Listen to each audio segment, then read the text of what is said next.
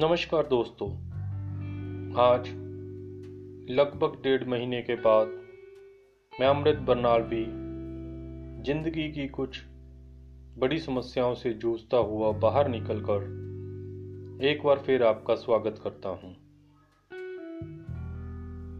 उम्मीद है आप सब अच्छे से होंगे चैनल सुन साथी पर आज जो लघु कथा मैं आपके सामने पेश कर रहा हूँ, वह बताती है, हमारी ज़िंदगी में गुरु का क्या महत्व है? लक्ष्मण जी और भगवान श्री राम के गुरु वशिष्ठ थे। कृष्ण जी के गुरु संदीपनी ऋषि थे। विवेकानंद जी के गुरु स्वामी रामकृष्ण थे। एक बार विवेकानंद जी ने स्वामी रामकृष्ण जी से पूछा कि मैंने गीता पढ़ी है। गीता के प्रवचन भी करता हूँ। मैं पूछने आया हूँ, क्या मुझे गुरु की ज़रूरत है?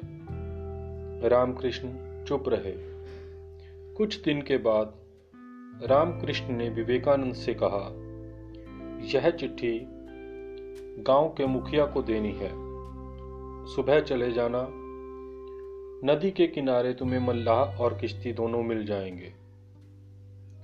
जैसा कि बताया गया था विवेकानंद सुबह वहाँ पहुँच गए। नदी के किनारे पर मल्लाह और किश्ती दोनों तैयार थे। विवेकानंद किश्ती में बैठ गए।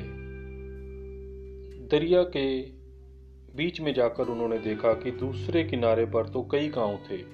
कौन से गाँव में जाना है, यह पूछने के लिए वो वापस आए। रामकृष्ण ने उनको कहा, तुम्हारे पास साधन भी था किश्ती के रूप में। दरिया भी था, पार कराने के लिए मल्लाह भी था, पर यह नहीं पता था कि कहाँ जाना है। गुरु की ज़रूरत इसीलिए होती है कि वह अज्ञान दूर करता है।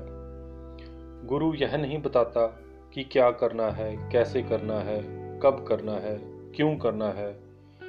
गुरु यह भी बताता है कि क्या नहीं करना और क्या कभी नहीं करना।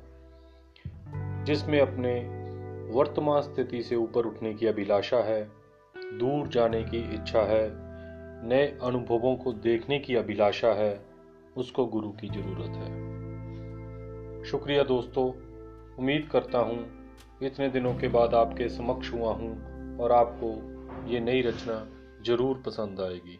धन्यवाद दोस्तों, सुनते रहिए और साझा करते रहिए आपका अपना चैनल सुन साथी